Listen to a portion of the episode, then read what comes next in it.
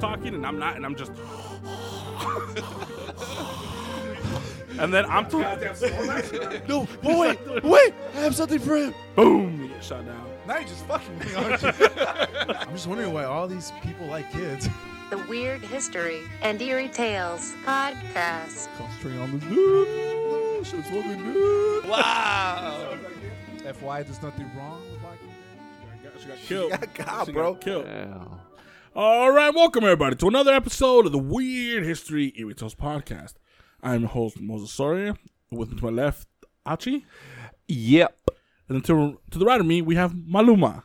Maluma, baby. Oh my God. there it is, Yeah, baby. my brother How's everyone Josh. going? What's up, guys? What's up, guys? He came back from the death and he's like, "Fuck it, I'm gonna be a new person," and dyed his hair blonde. Yeah, Maluma, he's top of baby. my hair. Oh yeah. Oh yeah. Did you bleach your asshole too? Yeah, duh. It's a combo, baby. You can't bleach your hair now. Bleach your asshole. Come on. It's like you want the number Come on, one. ladies, help me out here. You want the number one. You want the number two. He was ble- two, two. He was bleaching his asshole, and then he's like, "You know what? I should probably bleach my hair too." yeah. Just one long white. All right, man, this is gross. We don't want to be talking about this shit. okay. Instead, what we're gonna be talking about yep. is uh this is part two of our Albert Fish series. So last week uh I said that was gonna be a two part series. Yeah. I lied. He's a liar. He's a phony. I lied. It's gonna be three parts, man. This is a lot. This is a lot. It's a lot. I thought I was gonna be able to cover it, and I was. I, it, it would have been a two parter, but then I would have skipped a lot of shit that we're gonna talk about today. Mm-hmm. And I thought was that's important to kind of piece to piece together the picture of fucking Albert Fish. You know what I mean? Since last week, it was a lot. It was pretty gross. Yeah, yeah. It was pretty gross. So a huge setup, bro. Yeah. A huge setup. and part three is going to be probably just as gross, if not even grosser. So part two, th- today's episode, it's to be a little timid compared to the other episodes. All right, Yeah, all right. Well, compared to episode one. So we're gonna take a break. A little break from the Yeah, this- yeah, little break. And again, uh, this series couldn't have been possible without today's uh, source, "Deranged: The Shocking True Story of America's Most Fiendish Killer" by Harold Schechter. Uh, the YouTube video again, you guys can uh, check it out in our show notes. Same thing with the book. You guys can check out the sources for today's episode on our episode show notes. So we last left off with Fish confessing to King about what happened to Grace, how he took her to an abandoned house in Winchester and proceeded to choke her and sit on her chest until she died. Then he undressed her and chopped her body into multiple pieces. Mm-hmm. So remember, where we left off, King showed up to the to Stein's office. Stein Stein is the cap is the captain of the missing persons bureau. Remember, they showed up and he was out to eat lunch. Yeah. that's when we heard the story. So now, Captain Stein he arrived. Like I said, he's the head, he's the head of the missing persons bureau and whose office they were currently in. So Yeah. he, he introduced himself to Fish and asked if he was willing to make an official statement regarding Grace. Fish said absolutely. So, with a stenographer in the room, Stein began interrogating Fish, first asking simple questions like, "What's your, how old are you? When were you born? Your current address and your occupation." And it was with this last question about his occupation that Fish answered he was a painter, which he was, but mostly in a laborer sense and not in an artist kind of way. Like he did paint a set of angels once in a church, but because of this, Albert Fish being a painter and artist became part of his lore and sort of kind of romanticized him in a weird way. Like if you would look him up, you'd see when people look up Albert Fish, they'll be like, "Oh, painter, this, this, and that." He wasn't really. It was exaggerated. This It was painting. He was painting buildings. He was painting fences. That's kind of the shit he was doing. Yeah. Once he did paint some angels in some church, like But Yeah. that was it. but that, was it. Like, Bro. like that was it. So he said he married in 1888 and had six children with his wife, but that they have long been separated. Stein then turned his attention to the crime, and Fish once again repeated the same story that he told King. King asked Fish if he told anyone about what he did to Grace. Not a living soul. My own children have no idea. They read about the case in the paper like everyone else. Stein then pulled out the My Dear letter he sent out to the Budds and asked him to sign the back of the letter with his full name. What was your purpose of writing this letter? I don't know. Just reading some books, something such as that. I just had a mania for writing. Do you remember what was in the letter? and that there was a famine in China and that human bodies had been consumed for food. Fish then explained to Stein that he'd like to collect newspaper clippings in a satchel in his room, some that dealt with people who used human bodies for food after the war was over. Captain Stein then sent over an officer to Fish's residence to retrieve the satchel as evidence. So it was now 5 p.m., and off they went to Westchester County. The lead car carried Sergeant Thomas, Jane Hamill, and Hugh Sheridan of the Missing Bureau, and in the other car was Chief John Stein driving, and sitting behind him were Detective King and Inspector John Ryan, with Albert Fish sitting bitch. Hmm. So they had Albert Fish sitting in the center of the two detectives in the back seat. They I were hate in, sitting bitch. he, he ain't there. You ain't going nowhere. King It's like spent sit on his dick King spent six years. because he sat on Grace. King Wow. spent six years, s- traveled over fifty thousand miles. You think he's gonna let him out of his fucking sight? Fuck Hell no. He's like, "Fuck you! You're sitting right next to me." So it took them over an hour to reach the murder house, but before they made their way inside, King walked up to the neighbor's house, and after a moment, the neighbor joined them with a pick and shovel in hand. So with everyone out of the car and Hamill lighting the way with like a portable emergency lamp, they, they they call it a lamp, but it was basically a fucking car headlight attached to a car battery that they were walking around That's a with. lamp? Hell yeah. that was their lamp Fuck. and they made their way to the cottage. So Fish, he started leading them around the house and pointing out the grim landmarks of his crime. Here's where I left Grace picking wildflowers. Here is where I found the five gallon paint can. Back there is where I stuffed Grace's shoes. And here is where I concealed her blood drenched head under newspapers. So it took them over two hours, and the night was only getting darker and colder. So they were in the backyard. Fish was just later walking around, like, "Yep, that's where I did this. That's where I found this. Like that, this that's is what happened. It's so happened." crazy that he's just like letting them know, like, yep, I did this. That's what I do. And then so Fish then led them inside the house, and he continued to point, and he continued to start pointing out what he did in the house to the police. They're not even asking him anymore. They're just like, let's just walk around. Tell Yeah, us what you got. That's basically they were just following him around. He was just pointing up like this right did this, this right where did that. Here's where I unwrapped my cleaver, saw, and knife. Here's where I called out to Grace. Here is where I jumped out at her and grabbed her by the throat. And this is a corner where I left her body before I decided to dispose of it outside. He's, he's basically like a fucking like those dogs that go in Yeah. to search. Yeah. And the Fuck. creep and the creepy part was the house was dark, so they had the light on him, right? And as he was pointing out what he did to Grace, he was bending down on his knees, like this is the position I was in, waiting for her. What the this, fuck? This is how I jumped out into So the he hallway. reenact- oh, He's damn. reenacting everything. He's having a fucking shit show of a blast. So, like I said, the house was dark as shit, no electricity. But Fish kept walking around the room reenacting his crime. Hamill kept the light on Fish, like some sort of spotlight, and it took a few minutes for Fish to complete his macabre tour inside the house. Then he took the police outside to the backyard where he laid Grace's dismembered body, which was disgustingly reassembled. You remember from his confession. Remember when he confessed, he's like, "Yep, I, t- I cut her into a few pieces, and then I was like, no, I feel bad. Let me go to the backyard. Let me put her body back together." And he just kind of just laid the body together on the floor like some sort of fucking like Frankenstein would have done with his monster. So they walked up the hill behind the house to the old stone wall. He couldn't really say exactly where he left the body, but he was sure they were in the general area considering the distance from the house. So with a pick and shovel, Frank Cudney, which was the neighbor, King and Stein began to dig. It only took about a few minutes for them to dig up a piece of fabric. As they were digging, Fish made his way further down the hill about 50 feet when he called the police to get down to where he was at. That they were too far up the hill. So they started to dig where Fish pointed out to, and within a few minutes, King dug up a human skull. It was weathered, which showed it had been laying around for quite some time, and its size made it really clear that it was a skull of a young child. They put the skull back where they found it. So back in the city, news spread like wildfire about Fish's confession, and the police headquarters was swarmed by a mob of reporters. At around 8 p.m., the commissioner, Louis J. Valentine, he was addressing the crowd outside and he confirmed that they did have a suspect in custody and that he also had made a full confession. He then passed out copies of a typed transcript of Fish's statement to Captain Stein. Damn.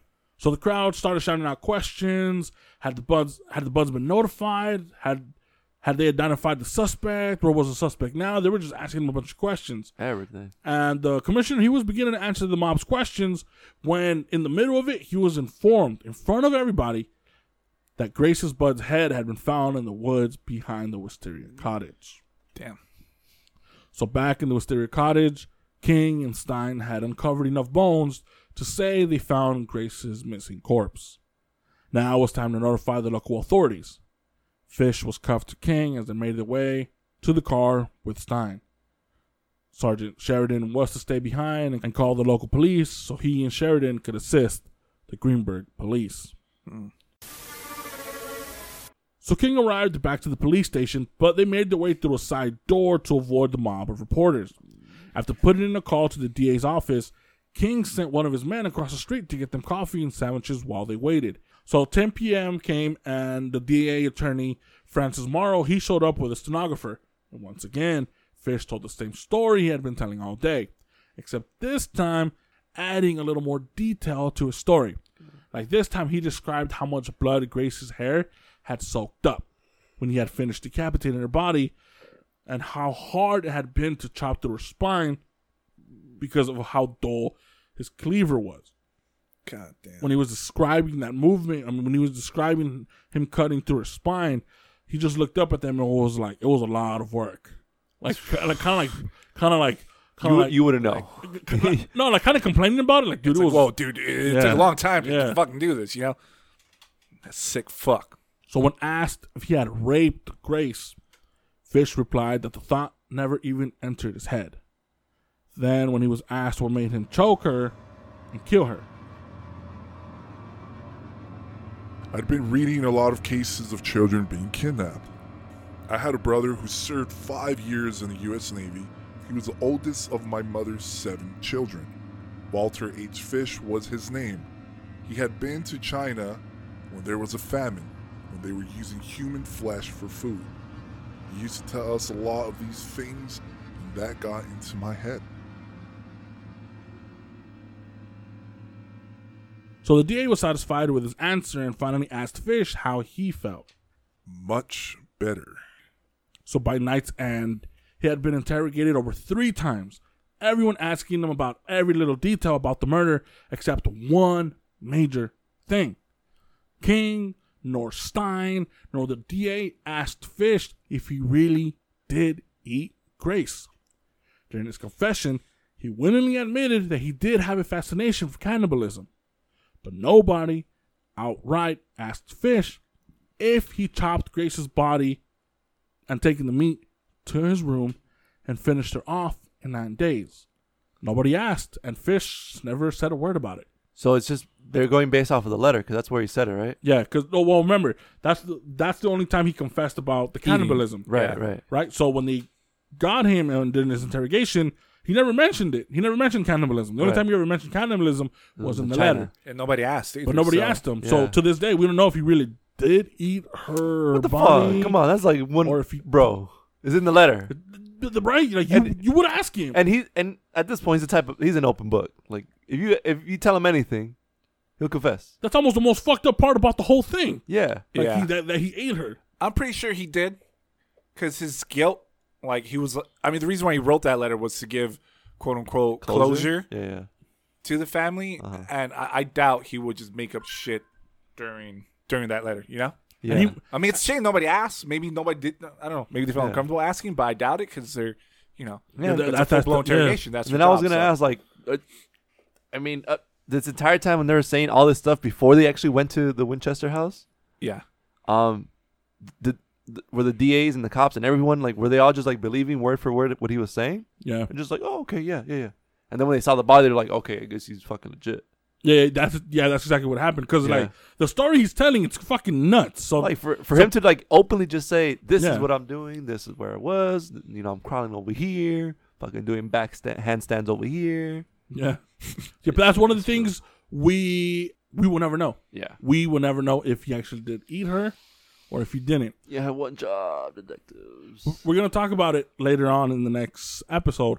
He did write one letter the night before, the right before he was about to be electrocuted. hmm He wrote one letter and he wanted it to be read, and they never read it. They're like, the shit that he wrote in here is so disgusting that I'm not gonna read it to, and nobody needs To to, hear or any of this, and no one knows what's in that letter to this day. to this day. How do you know we don't want to hear it? I want to hear it. I want to hear it. So around midnight, the Budds were awakened by a knock on their door. Damn. Albert Budd, the father, went to answer, and he was met by a reporter asking him if he had heard the news. Wow, the reporter let him know, not even the detectives. That's fucked up. Well, the detectives are still busy doing everything. You know what I Oh. mean? They're, they're kind of busy. So they still have fish with them. They're giving out statements. They just got back from the wisteria They house. just found a statement of something else that just happened, literally in the moment. Yeah. That's true. That's So true. the reporter came, knocked on the door, and Albert Budd's like, "What news?" And he's like, "The arrest of the man who kidnapped Grace." So he, so Albert invited the reporter, who broke the news to the whole family. So move, bitch. Within half an hour, the apartment was mobbed with reporters who were taking statements and pictures of the Budd family. Mrs. Budd was sitting on her table sipping her tea, and she was doing a shitty job at pretending the way a mother of a murdered child should act. But after six years, could you blame her? Her accepting her daughter was dead must have muted any sorrow she should have shown. It took a cameraman to ask her to pose with a picture of Grace pretending to wipe a tear from her obvious dry eyes. She even half assed a threat when they showed her a picture of fish. That dirty bum. I wish I had him here so I could get my hands on him. The way they described her is they she acted like they just told her like, Oh, um, I didn't bring your milk. Sorry. Your she was just like, Okay. Well, they caught the guy that stole your fucking bag of milk. Yeah, like Yeah. she wasn't acting like a distraught mother. She was just sipping on the table, like just drinking tea. And when someone was near her, after she would act like she was like sobbing, but like if no one was near her, and reporters just looking at her, she was just like doing. She was just like Anything else? yeah, like anything else. Although it's been like six years, and you, you'll be like, "Oh, do you blame?" Like, it's still memory that, when brought up, even six, ten years Yeah, later, it like, should It should hit you somehow. Yeah, it should hit you somehow. She give him the K. But she's just like, all right, she's done, and uh, time to move on. Yeah, they told her she's like, oh, okay, Oh, Yeah. and they're like, that's good news. really? Good. and then like when even when they asked her like, Unless she's not okay. I uh, the loss of Like, her fucking daughter she just just made her became- just emotionally just fucking. we're gonna find out what She's what numb. we're gonna find out what actually happens when you're not okay. She's Later on on in the drugs. You listen to my chemical romance. Oh.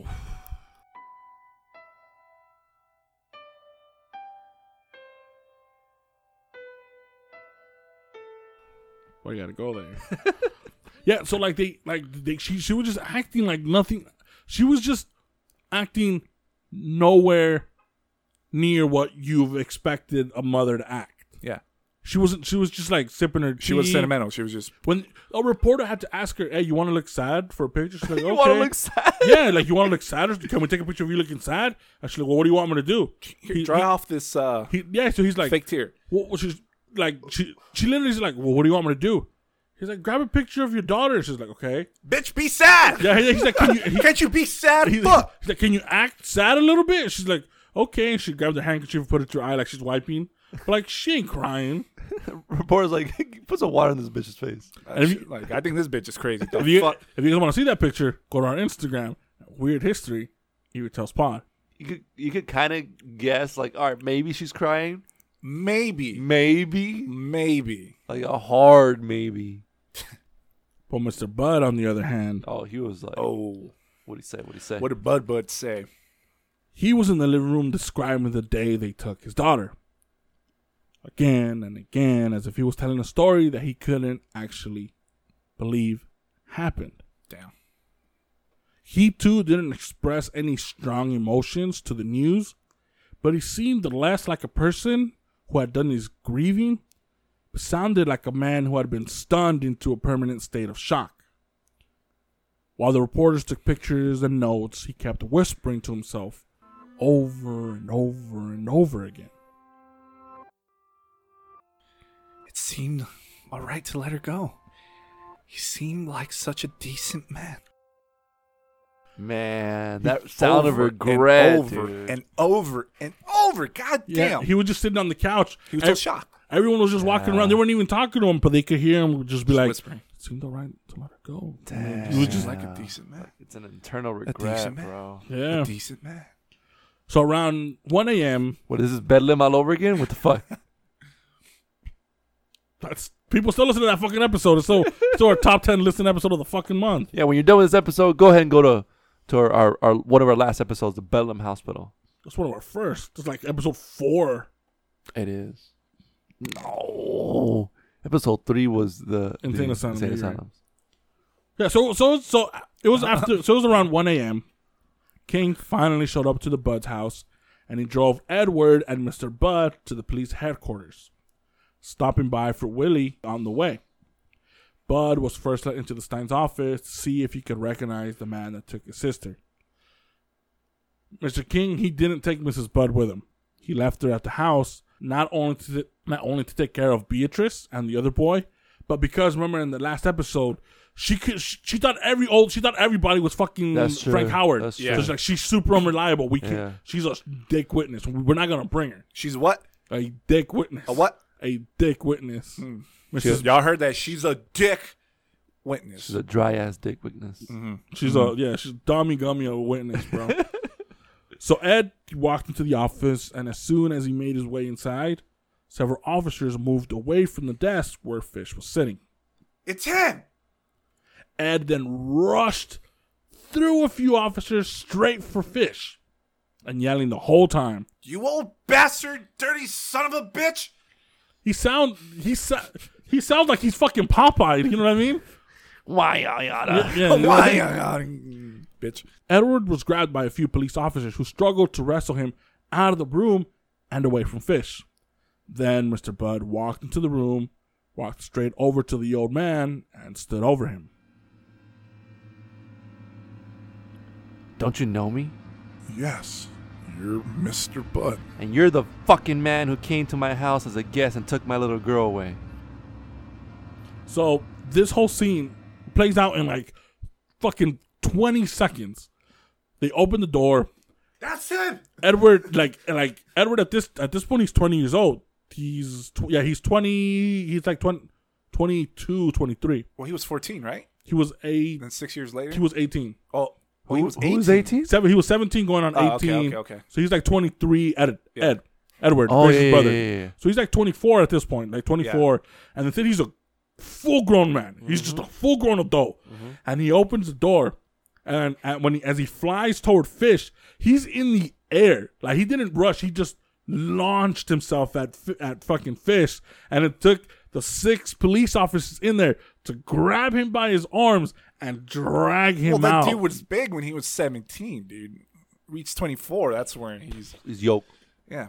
So Mr. Budd's voice broke and he began to cry silently. King placed an arm around his shoulder and led him from the room. By this time, Fisher's police record had been dug out of the file, where they saw his rap sheet started over 30 years ago. God damn, 30 years ago. Oh. he had been arrested multiple times after Grace Budd had been abducted, and he was charged with larceny and vagrancy to sending those dirty little letters. Three of these arrests happened within the next three months after he killed Grace. How crazy is that, oh. bro? Knowing that you had him already, but you didn't know you had him. Yeah.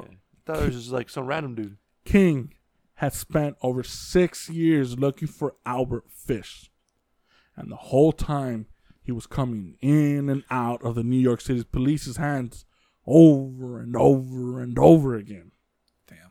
Remember, he went. to- He was in Florida. Yeah. He was in Long Island. He was fucking searching everywhere, and the whole time he was coming in and out of the New York City police jail. I'll be In mad as out, fuck, in and bro. out, in and How out. mad was King, huh? What? Watch you be like heading out and stuff. Oh, it's fish again. What's up, fish? Well, remember that's how it was. Remember when he sent the letter? People were like, "Oh, it's fucking fish again." He's sending these letters, and they went straight to him. Where at his job, they knew where he was working at, Yeah. And fuck, they they didn't. That connection was never they made. just didn't connect it. Like I mean, who would have thought? No one did. no. Se- yeah, so several members of the media managed to track down some of Fish's family, including Albert Jr. the next day. So the next day, Jr. was awakened by a bunch of reporters who were outside his home telling him of his father's arrest. That old skunk. I knew something like this would happen sooner or later. Jr. explained that while they lived together, Fish was starting to show signs of extremely disturbed behavior. That he would often wake up in the middle of the night, screaming terribly, and other times he would wake up, get naked, and begin whipping himself. Once, a woman said he had taken her little girl into an empty apartment and removed his clothes. I want nothing to do with him, and I won't do anything to help him. Everyone's just chilling in his front yard. He's still in his fucking bathrobe, whatever. And Junior, and they were getting ready to leave when Junior asked the reporters what was the name of the girl he murdered. Several of them answered at the same time. They're like, Grace, Grace Budd. My God, that's a name he used to scream out in his sleep. Bro. She was haunting the fuck out of fish, bro. Remember, we read in episode one Yeah. that he would wake I'ma up screaming, mama. yeah. I'm gonna tell mama, like, oh, Yeah. Grace. So now it's early Friday morning, December 14th. The Greenburgh Police Department began to dig up the Wisteria cottage, which was surrounded by a large crowd of people. Everyone from young children in their winter coat to men wearing top coats and fedoras, they all roamed the property for clues and souvenirs. When I was reading, when they were explaining, when they were explaining the scene, the police didn't close off the fucking house. They didn't put no tape. They, they're, the police are digging the fucking, they're digging trenches looking for bones, and the neighbors are just walking over them trying to pick up shit for them to keep. I'm like, what the fuck is going? Don't they close things off? Yeah, yeah, yeah. The police are in the backyard. People are running in and out of the house taking shit. Like, what the fuck is going on? Like, I, I, found a dead body. like, I don't- Have you found anything? I don't know if this wasn't like police protocol back then. Because remember, it's still the 20s, so I don't know Yeah, how like how, how strict things were. yeah, but like Yeah. the way they described the scene is Well, like lesson learned. Pretty sure after, after that error. day, they're like, you know what? we need some tape around this bitch. we gotta take these motherfuckers out of here. Did here. anyone tell these people to stop? Make sure it's bright yellow too. Yeah, like like there were some police officers who were trying who were trying to look for somebody, you know, like a lieutenant or the DA, and they're in the top coat, but the neighbor's in the t- top coat too. They go up to him like, "Oh, it's not Bob? fucking you," Bob? but he's there. He's like he's there just watching them with his hands while they're like like, excavating looking around bones. shit. It was just weird. It was weird. It was like heck. It was just really weird. they're asking the neighbors, did you find anything? No? All right, keep Nah. looking. Remember, they started at eight in the morning. By nine thirty, they had dug up eleven vertebrae. Oh. plus bones from the pelvis, thighs, lower legs, upper arms, and hands. All sizes that left no doubt that these were the bones of a prepubescent. Hmm. They had so many bones that they had to ask a neighbor for a picnic basket to store them all in. This was a when you think of a picnic basket, you know those ext- those big ass ones you see in like in the movies. Those straw ones? Those straw, exactly. Those big ass Oh, they were big, big. full of bones, full of grace. Neighbors like, can I keep them? no, bitch. Well, the funny part is they were just throwing them in there, and as the and they were just throwing all the bones just so they could keep them stacked up somewhere. Yeah. Yeah. And when uh, the coroner uh, people ended up showing up, they had they threw all the bones in like in a police official bag, Oh, okay. and the dudes they just dusted the basket and gave it back to the neighbor. like it wasn't just filled with like forty bones of a dead child. Thanks for the help, man. Thank you for your service. That's literally what they told her. Like, Thank you. She's like, no, no, you're like no problem.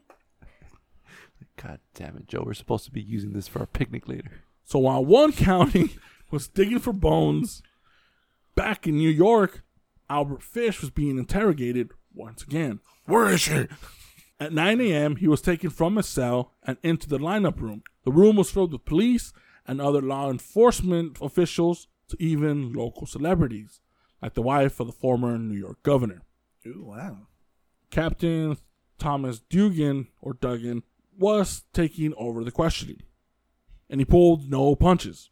Off the bat, He asked Fish why did he take the Budd girl and murder her.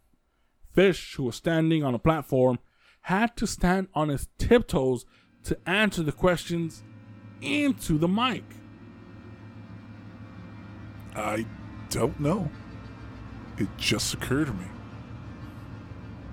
He spoke in like his infamous soft spoken voice that with even with a microphone, many in the ground had trouble hearing him.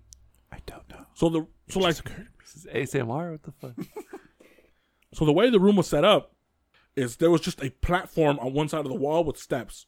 So they'd walk up and that's where they'd put all the lineups. Uh huh. People and, and people were, were on the level floor, kind of like a stage, kind of like, kind of like a scene a band. yeah. You're on the floor, and they're on stage, right? So that's where Albert was. Albert was on stage, and they were asking him questions, but he was too short. We had to like stand on his tiptoes to like answer the question. You gotta lower the mic for me. And like even with the microphone, people couldn't hear him. Like he was answering, and people were like, What? like, What did he say? like I can just picture one of those things where like, like they're all just chilling, whatever, and then he starts answering. Everyone in the room just leans in at Leans the same in. time, just, just trying to hear what he, just trying to hear what he says. Damn. So the captain, he did not relent, and he and he kept asking Fish question after question after question, as if he was just shooting from the hip, waiting for a specific answer. Do you, like the kind of questions he was asking him was like, did you have trouble with the Fish family? Did you have anything to do with any other child murder? And for the fourth time, asked Fish why he had killed Grace. Fish kept his answers short and concise, and answered them like he had the previous 100 times before.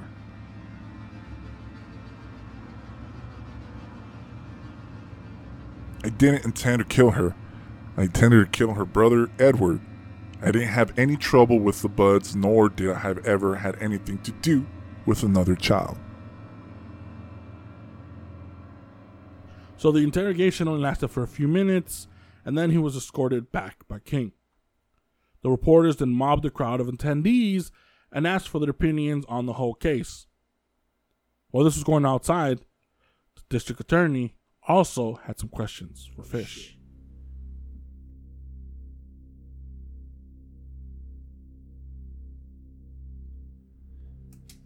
Religion plays a large part in your life, or am I wrong? Yes. Then you realize that you, what you did to Grace was against the commandments. Yes, sir. Which commandment? Don't kill. Thou shall not kill. Yes, sir. Do you know the others? Thou shalt not commit adultery or steal. So you knew you sinned when you did it, Yes. and then you went there prepared to kill. Yes, sir. I was prepared. You had intentions of doing it on the boy, Yes, sir. but when you could not get the boy, you took the girl then? Yes, sir. I thought it was a boy for a moment. Did you get a sexual pleasure from doing what you did? No, sir. No, sir. No sex at all. I did not outrage her. Did you have to keep hacking away to get the head off? Yes, sir. Did much blood fall? Yes. After you got the head off, what did you do? I cut her through the navel. Did you notice the intestines? Yes, sir. It looked like one thing wrapped around another.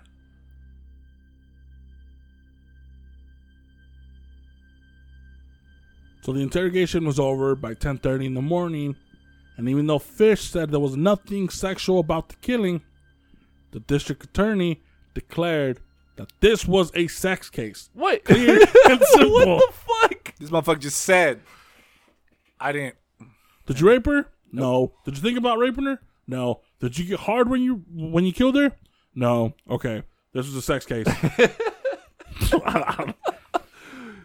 Who are these new dudes? They're the district Bro. So the district attorney then spoke to reporters and told them that even though Fish denies sex was the motive, that they were currently working on a theory that Fish had committed multiple sexual crimes to back up the ruling. He also let them know that a few minutes before stepping out, he was informed that back at the Wisteria house, dozens of human bones had already been found, and that they were on their way to recovering Grace's complete skeleton. Damn. Back at the Wisteria house, while removing floorboards from multiple rooms, they found many, they found a lot of bones. It got so ridiculous that Dr. Amos was at the scene to help the police. He ordered a random floorboard to be lifted for the basement, and there too was a bone.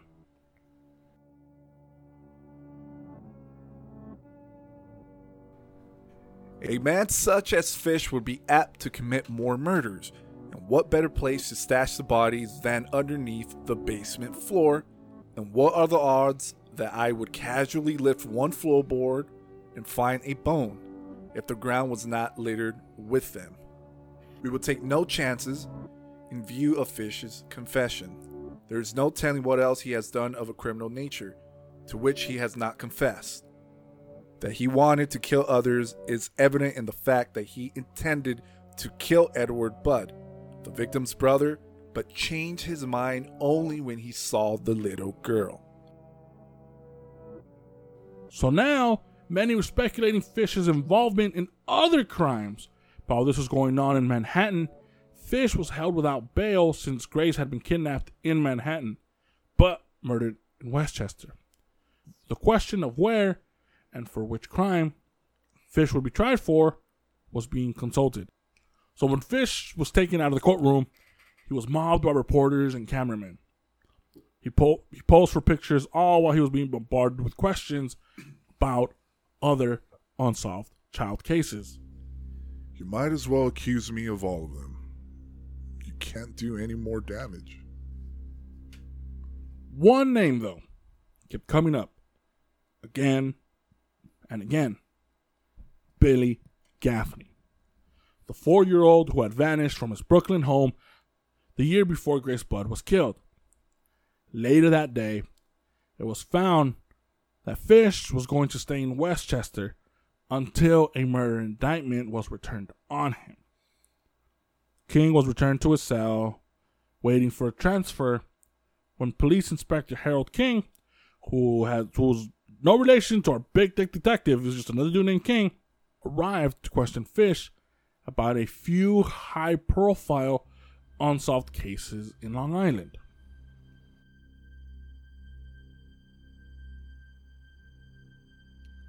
The first was the kidnapping and the killing of 16 year old high school student named Mary O'Connell, whose bludgeoned body had been discovered in the woods near her home in February of 1932. And the second was the murder of a man named Benjamin B. Collins, who had been slain on board his yacht in Long Island in 1931. So right now, Fish, he's like the big dude, the the big murderer guy. So police from everywhere are like, oh whoa, Trying to link him to that case. yeah, like too. let's, give it a shot. Yeah, let's give it a shot. And he, so Fish, he was interviewed for over an hour. But Fish denied any involvement with the crimes. Then, as soon as he left, Captain Stein and a few of his men started interrogating Fish about the disappearance of Billy Gaffney. But Fish kept saying he was innocent of that crime.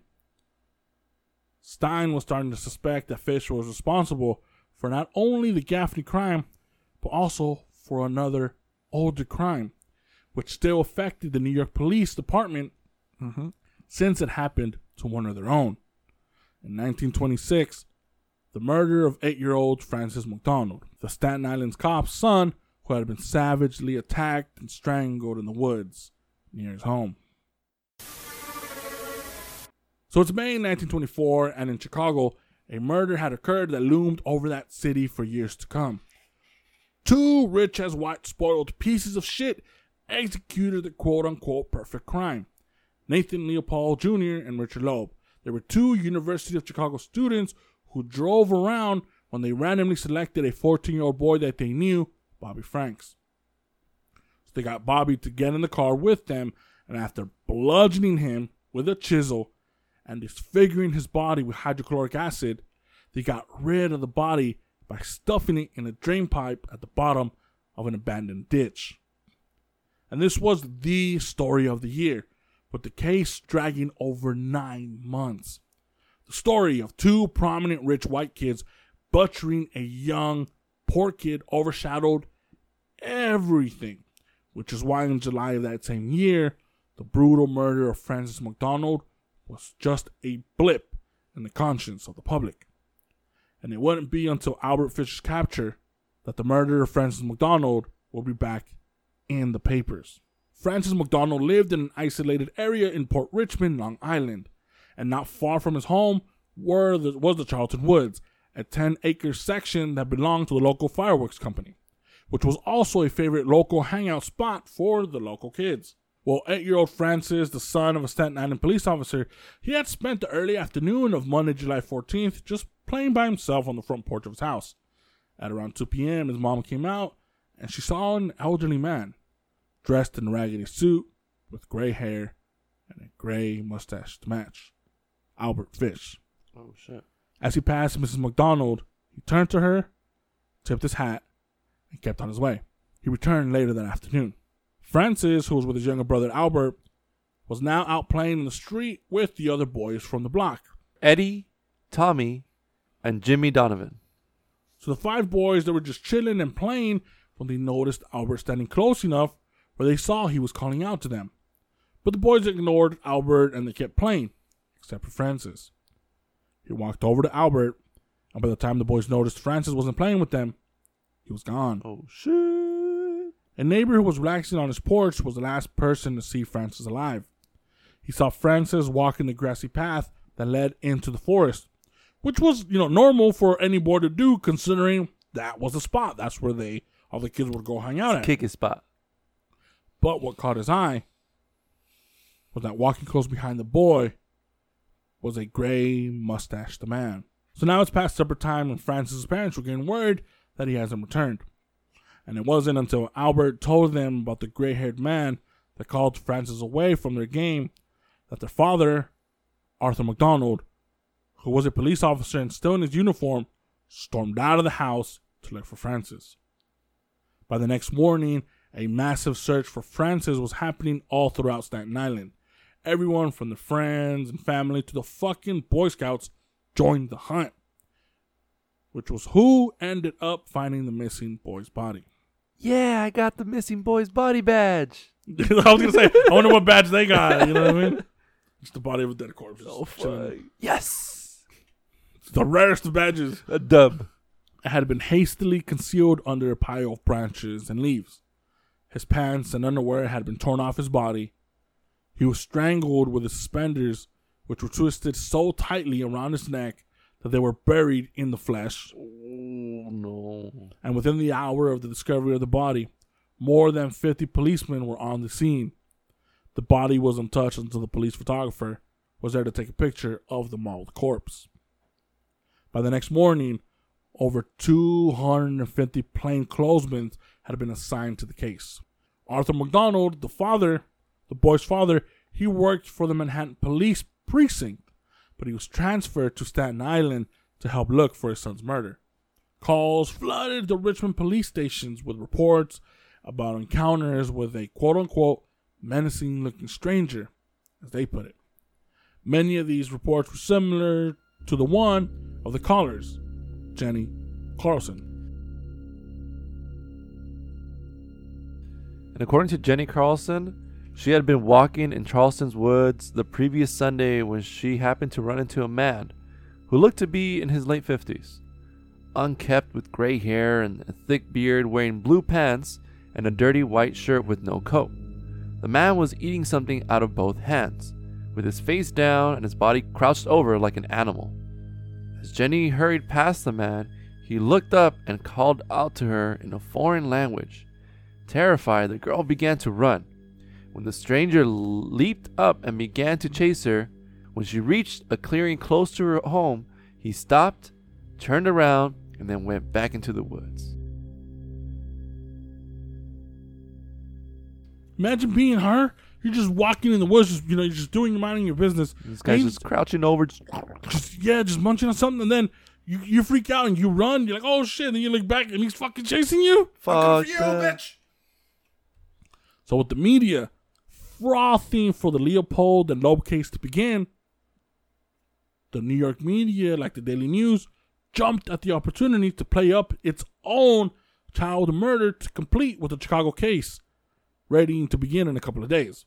So New York's like, oh shit, cool. now we got our own child murder. Let's play it up. Let's, newspapers were like, cool, let's let's go, let's go. My case is better than yours. Well, because remember they were all anticipating for the Loeb case, which was a high profile case. Right. Yeah. So everyone's so everyone's like, oh, Chicago got it. That's a Chicago case. Yeah. Yeah. And then they're like, oh shit, we got our own. Fo- uh, Come on, let's go, let's go, let's go, let's go. Yeah. Which is kind of shitty. Oh, shitty people. With the Daily Mail describing Staten Island as overrun with old men, morons, degenerative of all types, men picked out of the gutters and breadlines of New York City. At present, there are nearly 500 men on the poor farm, and many of them are known to be degenerates. Way to play up the city. then, according to the New York Times, The 60 square miles of territory in Staten Island include large areas of uncultivated land, with woods and wild undergrowth, which are used as hiding places and meeting places by robbers, bootleggers, fugitives from justice, and criminals of various kinds. making Staten Island look like a fucking Wild West full of perverts and criminals was low-key confirmed by two men who were picked up as suspects in the case Clyde Patterson and Jacob Gottlieb. And according to these perverts, which is according to the Daily News, the woods near the boys' home concealed a small area known as Rattlesnake Nest. And it was a place where all the child molesters gathered to, to participate in their orgies. What? It was like a fuck spot in the middle of the woods where all these perverts would just show up and just fuck. But when police went to check out this rattlesnake nest, they found an abandoned shack that was being used by local children to play. Next to all these child molesters. Well, that's the thing. These guys are like, yeah, this is abandoned shack where all of us just go fuck. Yeah. Where's this place at? Soupy. They're like, oh, Soupy, whoa, whoa. Cool. The police show up, and they show up, and it's an abandoned shack. And when they show up, there's kids playing there. So he's like, do they fuck the kids, or are the are, are you guys fucking with us, or do the kids don't know that this is where they come to f-? like Something's fucky is happening. Yeah. Who's fucking who? exactly something's fucking. Whether it's fucking wrong, or they're fucking me, or they're fucking each other. There's some fuckery happening here. Exactly. Some fuckery is happening here. What's uh saying, bro? You can't unfucked What's been what's fucked. been fucked, and they got fucked. So Clyde and Jacob, Damn. these two perverts, they were arraigned, but they were discounted as suspects. Just like the Budd case, there were numerous leads and tips that led to nowhere. Several suspects that came in and out of the police station, and as they were losing hope on catching the suspect early on in the case, the police decided to step up their search and go door to door in the Portman Richmond district. Several promising leads and suspects were followed and arrested, but ultimately let go because of a lack of evidence. The autopsy report on the victim finally arrived, and they found the boy's stomach with raisins, uneaten raisins, which is what Albert used to lure Francis into the woods. Hell no, I'm like, raisins. Raisins. That's what you're offering me, son. Hell no. That's reason for me I to run the some fuck away. I got some raisins, boy. Would you like some? What, the what, fuck out of my what do you, face, what do you think that's equivalent of now? Are you- You want some Yeah. Takis? You want uh ten thousand likes? you want the likes? You if, want it, the no, if it's a little, if it's a little kid, hey, you want to play Fortnite? Oh. All little kids like Fortnite. Huh? No, no, right now is Among Us, bro. Oh, You want to play Call of Duty? Warzone. Try to get this dub with the boys. Hey, hey, you want to hang out with the boys? Oh, For what? To get the dub. All right, cool. little did he know, here's the dub. Oh. Or the L. No, he's taking the L. yeah, that's why. That's why. Or the L. Sadly, now. So the medical examiner, he also threw a wrench in the case, saying that by the condition of the corpse and the way he was ferociously beat, it couldn't have come from a man as old as Mrs. McDonald claimed Albert Fish to be. But she stuck to her story. She knew exactly what the killer looked like.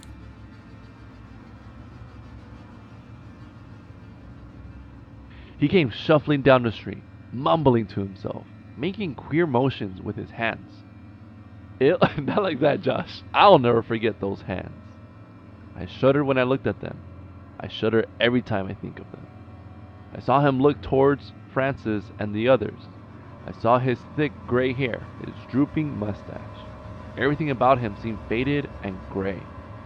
I saw my neighbor's two police dogs spring at him, and I saw Philip, the hired man, to call him off. The gray man turned to me and tipped his cap. Then he disappeared.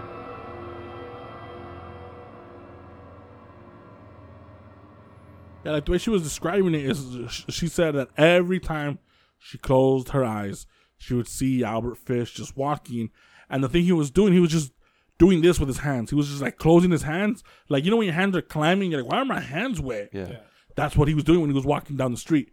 He was just looking down, just doing that with his hands. Mm-hmm. And then these fucking dogs were gonna fucking eat his ass. And the dude who was cleaning the house was like, hey, hey, hey," they called the dogs back. Yeah. And kind of, I was like, what the fuck? And he saw the lady. what? And that's when he like tipped the hat. And, Yeah. but he, and he walked away doing that. Still doing like, that. that climbing hand shit. Yes, yes. So the citizens of Staten Island, they were fed up and they got a chance to unleash their frustration on a poor, poor man named John Iskowski. John, he was a drifter and he, had been squatting at an abandoned shack on the south side of Staten Island, just 10 miles from the McDonald home. For weeks, there had been stories about a pervert living in the woods who had been accosting the local boys. John Iskowski was minding his business one afternoon when he was spotted in the woods. Sure that John must be the child molester in the woods, the teenager ran to the local gas station and alerted the guy behind the counter. With a pistol in his hand, he followed the boy back to the woods. John, thinking that the boy and the gas station attendant were bandits, he shot at them, and then a little gunfire happened back and forth. So John he took off running, and the boy and the gas station attendant they ran back and called the police. And within minutes, a troop of mountain officers were in the woods, followed by over a hundred locally armed, pissed off citizens. Everyone convinced that the killer for Francis had been found. God, poor John. John was running for his life, and every once in a while he would stop and shoot at the mob, and they would shoot back. When suddenly he was struck on his ribs. He fell to the knees, and seeing the ridiculous amount of angry people charging at him, he put his gun to his temple and he pulled the trigger. He didn't immediately die Oh fuck. but he survived long enough to let them know that he was a farmer who had left his home after he had separated from his wife. And it was only after his death that the police found out that he was telling the truth. God damn it. Damn. That stupid teenager. He ain't lying. This incident made the newspapers, but by this time, everyone was already paying attention to the Loeb and Leopold case, as it had been underway for a few weeks now.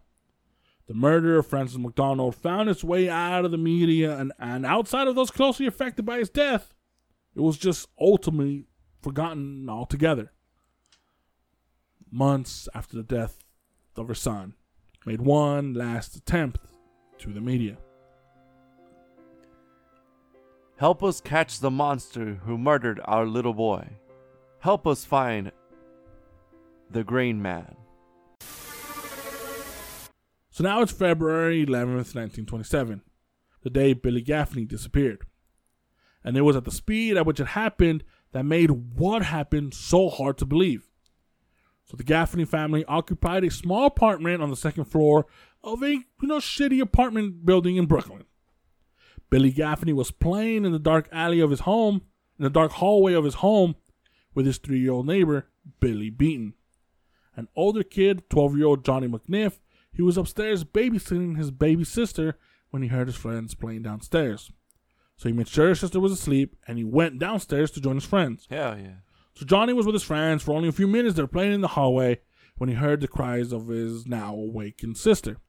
So he fucked off to quiet his sister and put her back to bed. When he returned downstairs, both of the Billies were gone. Oh shit.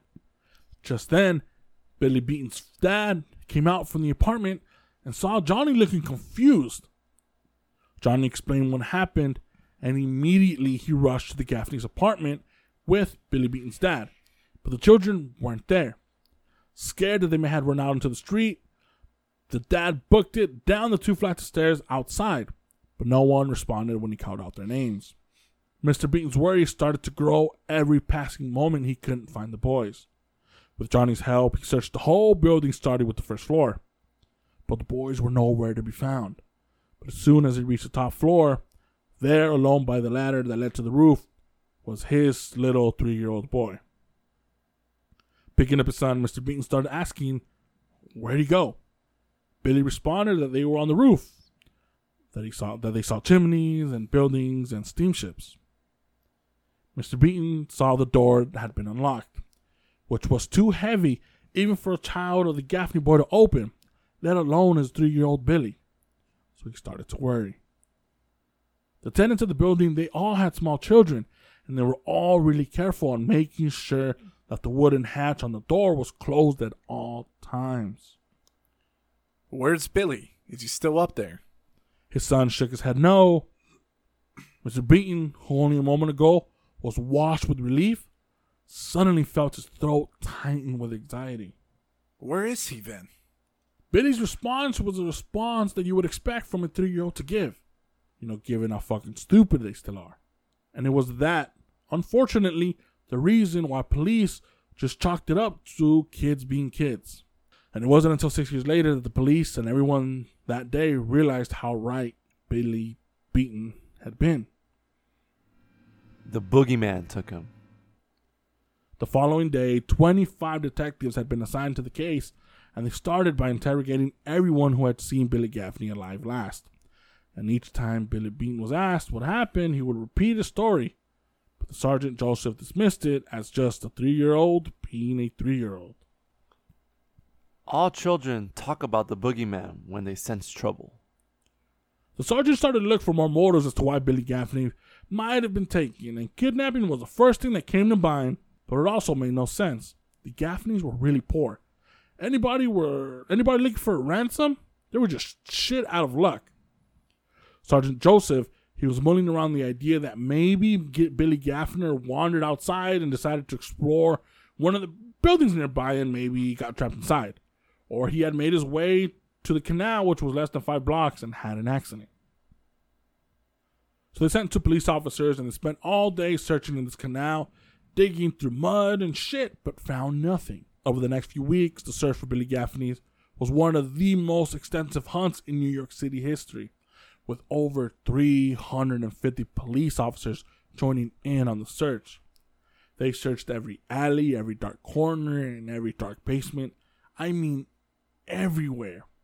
And just like we learned with the Grace Budd's case, being in the media spotlight also puts you in the crosshairs for assholes to prank call you and write shitty letters. Your son is in safe hands.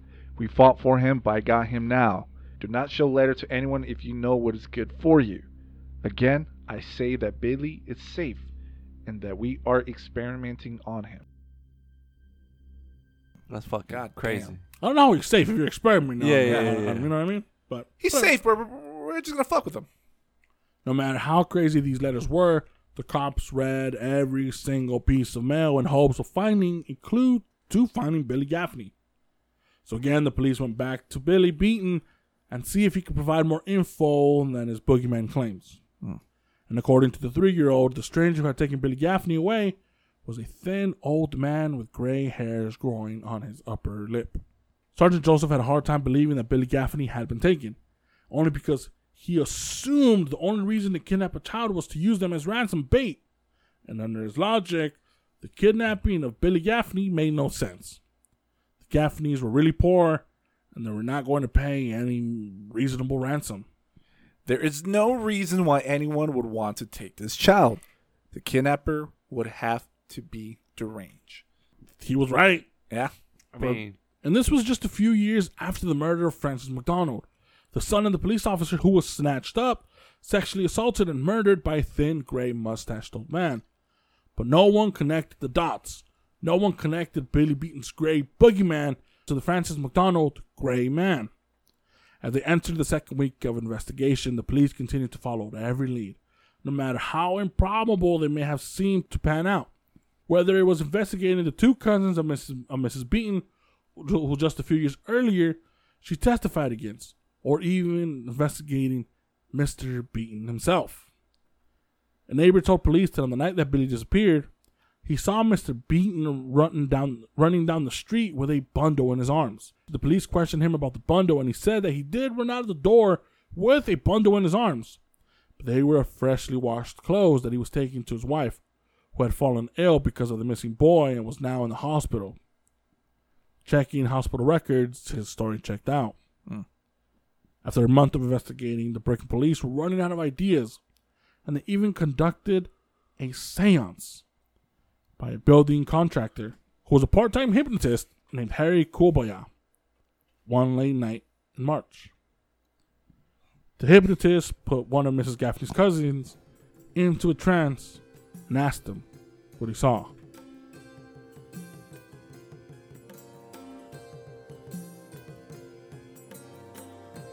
I see Billy in the spirit world. I see a man. He is leading Billy by the hand. The man is taking Billy to 286th Street. This is a red brick building, three stories with a bakery on the ground floor. They go into the bakery and the man asks for a cup of coffee. He buys Billy some buns and has difficulty getting him to eat them, but Billy finally eats them. The man and Billy now walk down 16th Street, and when they reach 4th Avenue, the man seems to fade out of the picture. Billy continues to 3rd Avenue, then up to 15th Street. He stands at the curb. A woman appears and takes him by the hand. Billy goes north, walks to 12th Street, turns west, and passes some factory buildings. He reaches water. My god. He's going into the canal. He's disappeared.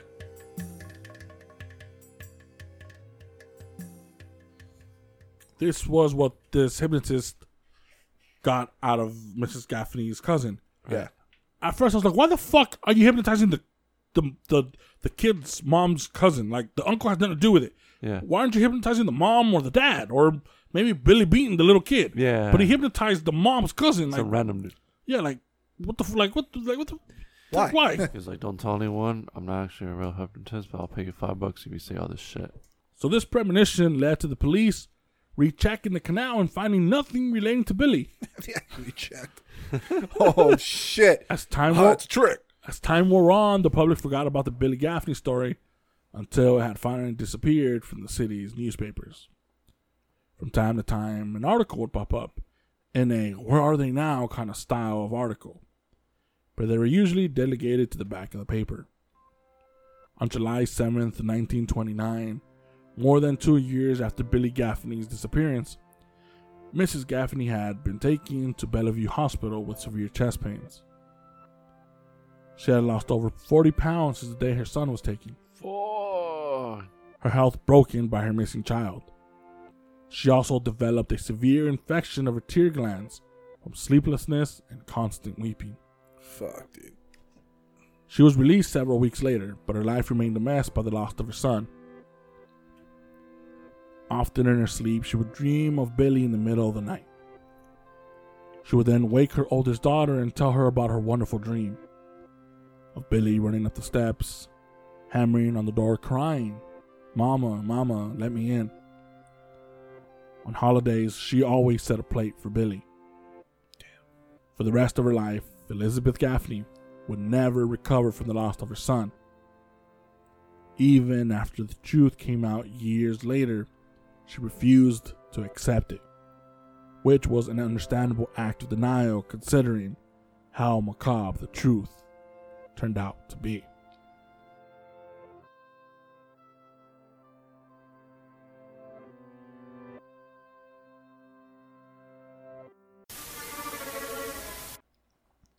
See, th- See, this is how we expected Yeah, Grace's Mrs. Budd. mom. Yeah, Mrs. Budd too.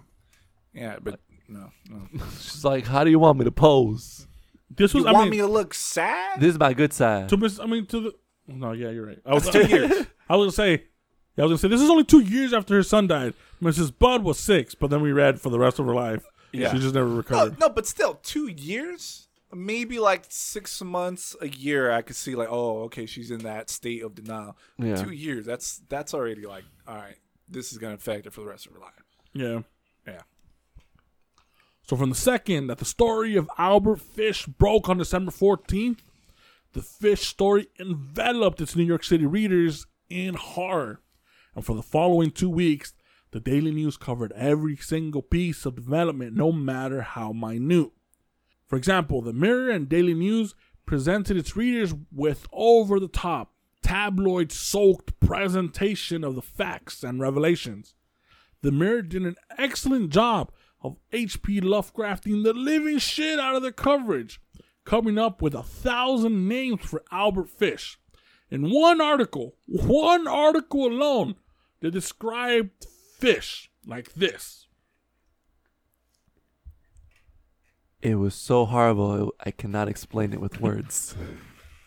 the Ogre of Murder Lodge, the Vampire Man, the Orgiastic Fiend, the Modern Bluebeard. Oh, they brought the Bluebeard in here. Motherfuckers. All right. Listen to our episode. The AIDS Thrill Killer, the Werewolf of Wisteria. This in one article, in one little article. This is how all he described him? that's how they just every time they would talk about fish, fish, the ogre of murder lodge, The orgiastic fiend, the modern bluebeard. the werewolf bitch. If I were read, if I were to read this article, I would be like, "Who are we talking about again?" Not stopping, they even went as far as tracing the route Fish took Grace on, God damn it. leading to her death on the trip to Wisteria. They printed a sequence of photos, with each photo having its own sensationalized caption summarizing the horrible details that happened the day of Grace's murder. For example, a shot of the Budd's old apartment had this caption What were you doing on Sunday, May 28, 1928? On that day, Albert Fish was killing Grace. That's what? Damn, what a caption. With a picture of their apartment there. I mean, that's what they did. Like, it's shitty. Might, re- might, might as well say this. On this day, the, the Budd family allowed Grace to go with an own man to get killed. I mean, I mean, it sucks. It's shitty, but yeah, that's how you sell. it's kind of cool though.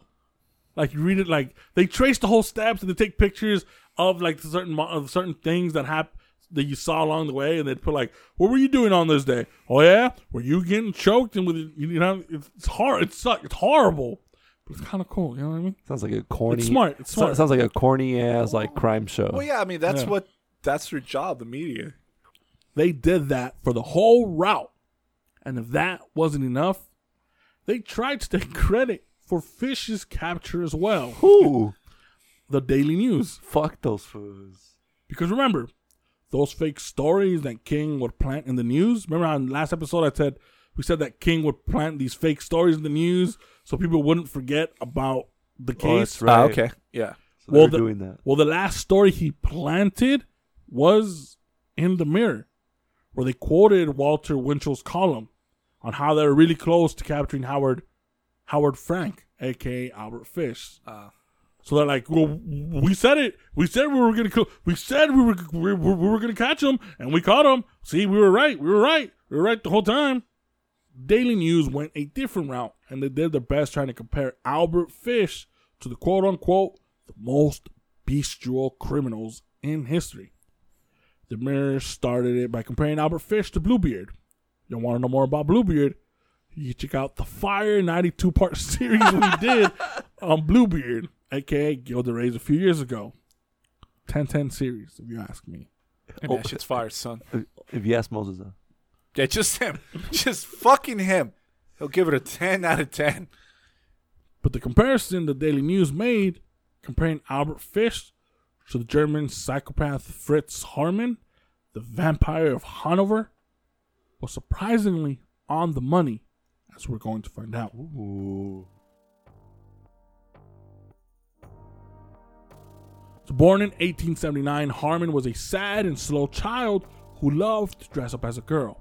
When he turned 17, he was sent to the Hildesheim Asylum after being arrested for molesting a child. Six months later, he escaped to Switzerland, but eventually made his way back home. For a while, he tried to live a normal life. He worked with his dad in a cigar factory, he met a girl, got engaged, and even got her pregnant. But this was as normal as his life was ever going to get. Because for one, his dad absolutely fucking hated him. He would bash him every fucking moment, every second he could, he would just talk shit. And not only that, his wife ended up giving birth to a stillborn. Oh. So Haarmann said, fuck it, and he ran off to join the military. he just said, fuck it. Same for me. After his service, he ended up back home, but instead he joined a smuggling ring that trafficked the black market meat and other things. It was during this time that he got caught red handed diddling a young boy again and was shipped off to prison again. Nine months later, after his release, I was like, nine months was his se- that's his That's per- statement, his fucking stint for his second offense. I guess I mean, Don't time- keep, don't keep track. so nine months after his release, he fell in love. Dick first. Dick, what? Dick first. What's first? Dick. Hmm. He fell in love dick first with a handsome male prostitute named Hans Grans. When I meant he fell in love, Fritz was so horny for this dude. Super horny for him. How horny? Super. What's first? super. Just like su- he was throbbing for Hans, He was what? Throbbing for Hans, Can you repeat that? throbbing for Hans. It's throbbing, Hachi. Dick, dick first. Dick first. Remember that.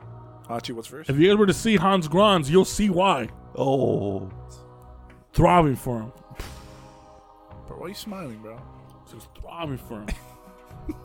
so together, these two assholes would prey on the young male refugees that were coming into the city.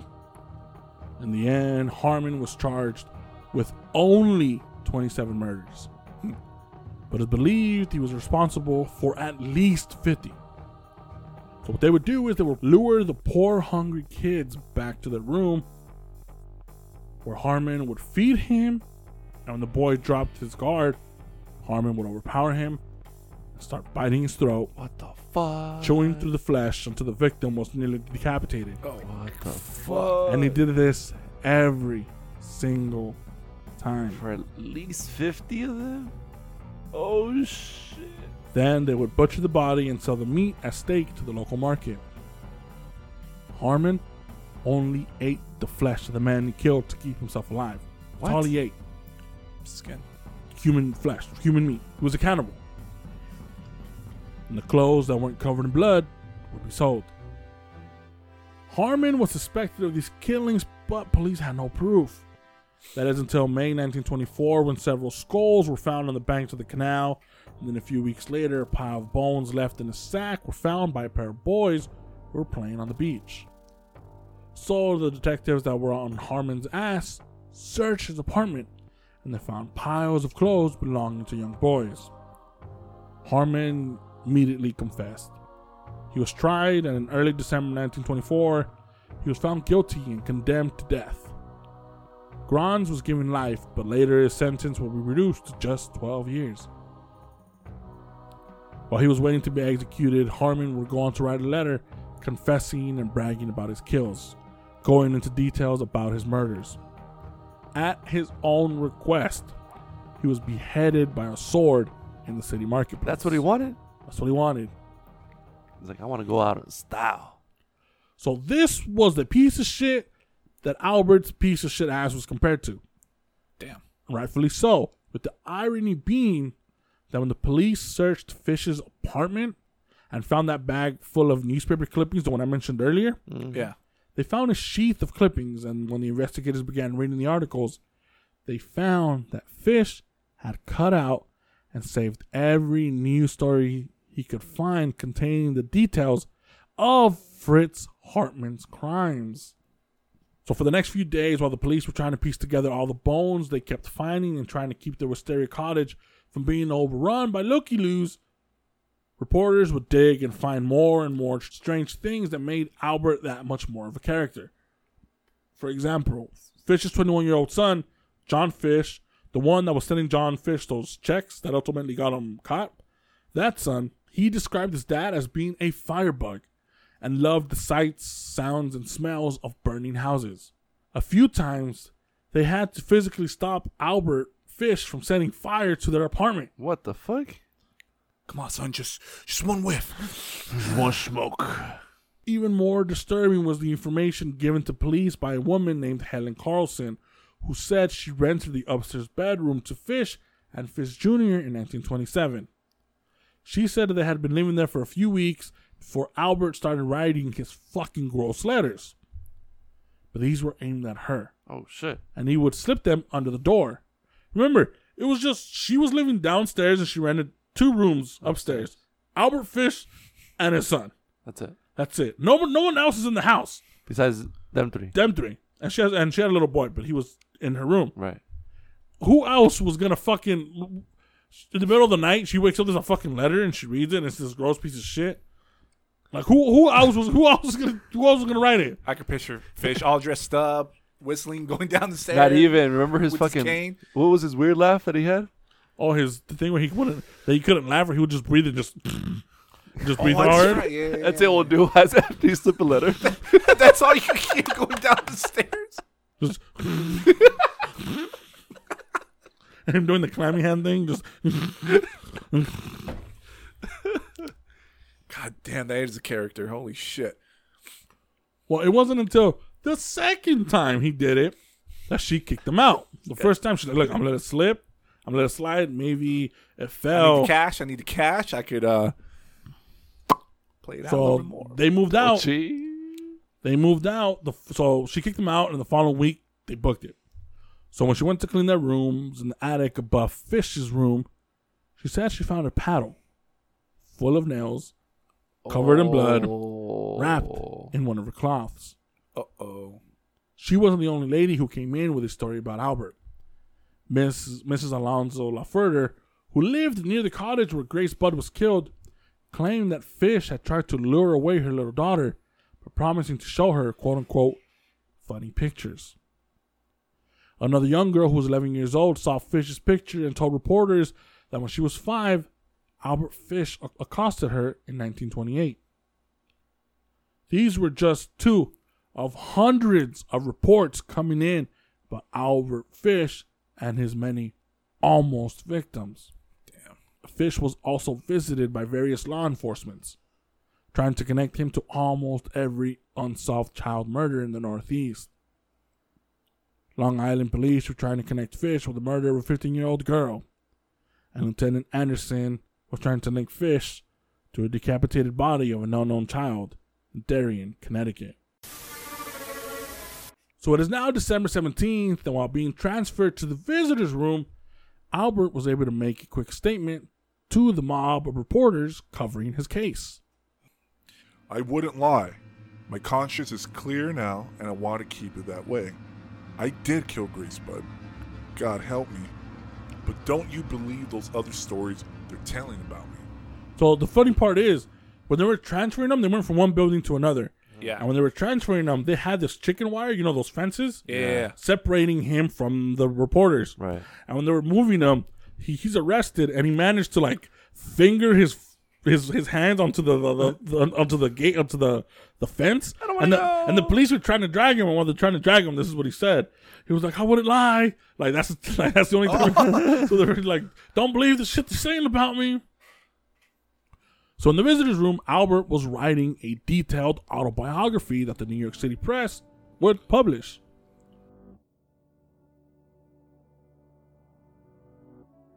I was born May 19th, 1870, in Washington, D.C. My father was Randall Fish, 32nd degree Mason, and he is buried in the Grand Lodge ground of the Congressional Cemetery. My father dropped dead October. Who the fuck says that? My father dropped dead. Fish. All right. My father dropped dead on October 15th, 1875, in the old Pennsylvania station where President Garfield was shot. I was placed in John's orphanage in Washington, and I was there until nearly nine, and that's where I got started wrong. We were unmercifully whipped. I saw boys doing many things they should not have done. I got an apartment and brought my mother up from Washington, and that's where I met my first wife. After our six children were born, she left me and took all the furniture and didn't even leave a mattress for the children to sleep on.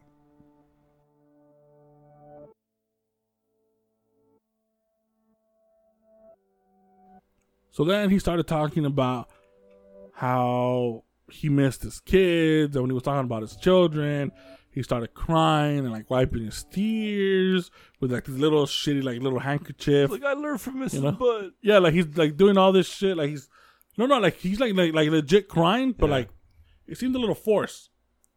But the news reporters they didn't care. He was like talking about his children.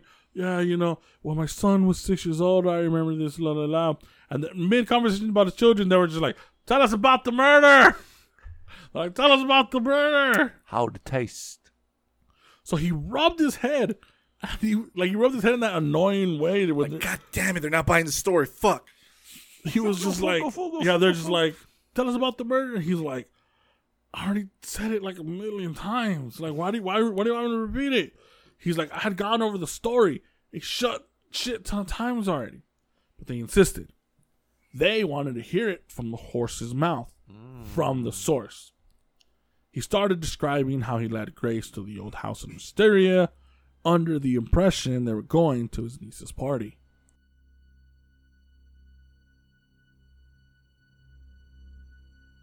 I let her play in the yard for a while, and then I called her upstairs. It was around 4 o'clock when I killed her. It was a terrible thing to do. She was such a nice little girl. As soon as I had killed her, I wanted to give my life to have her stand there instead of me. It wasn't until I went back to Wisteria and put her out behind the wall that I could sleep again. They've asked me about other crimes, but I can't tell what I don't know. I can't lie. My conscience is clear.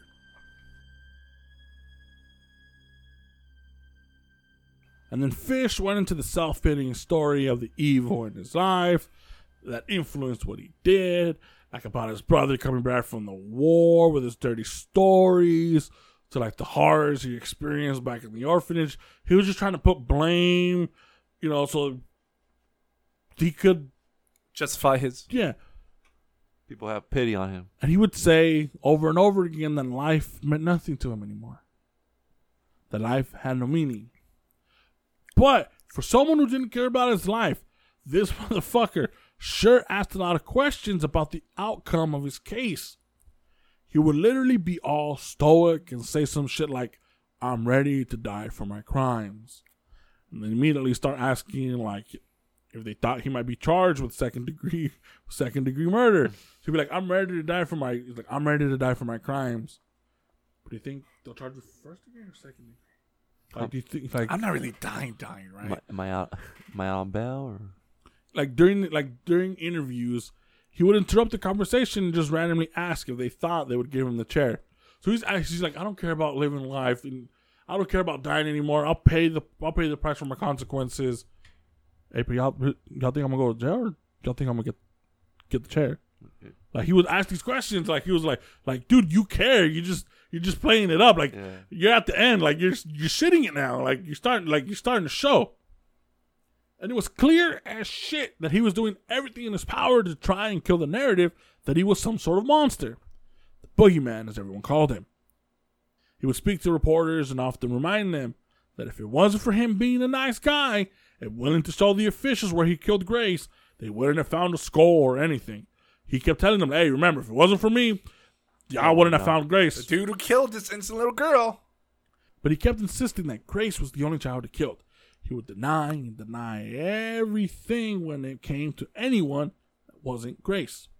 And he would even say that the thought of cannibalism made him sick when they brought up anything regarding cannibalism. The DA's office, they weren't stupid either, and they knew that once they were in court, Albert and his defense, they were going to try and play the insanity card. So they jumped ahead of it and they hired two different psycho- psychiatrists or alienists, as they were called during those days. Called alienist? Alienists. What? That's what they call psychiatrists. Why? I don't know. They call them alienists, which I think is a better name than psychiatrist. Jose Soria the alienist. What'd you do today? I saw my alienist. Right? Yeah, yeah, that sounds way better. So they hired two different alienists to examine fish before the trial. While this was going on, one of Albert's famous letters was turned in to the police. Here's a small excerpt of that letter.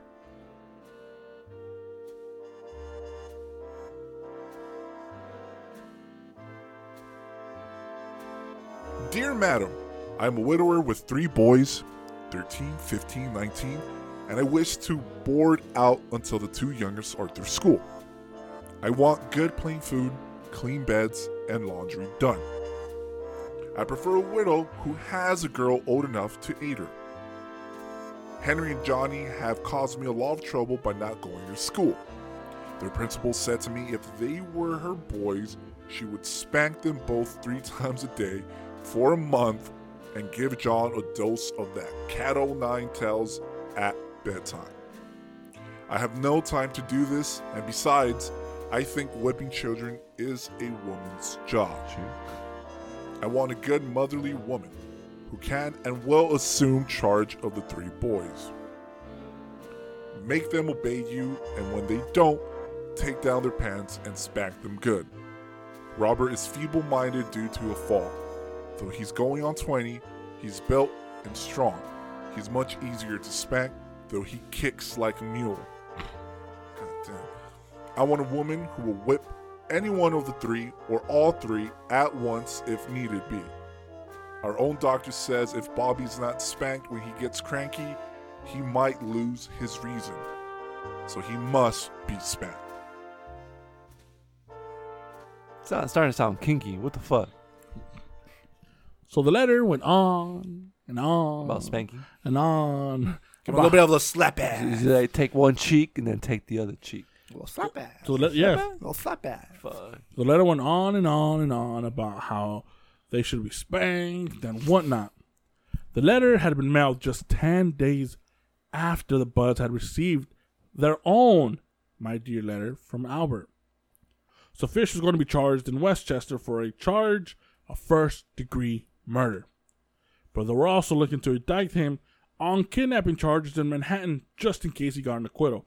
So they're covering the bases. Like, we're going to charge him for both. We're going to charge him for first, char- charge him first in Wen- in Winchester for murder.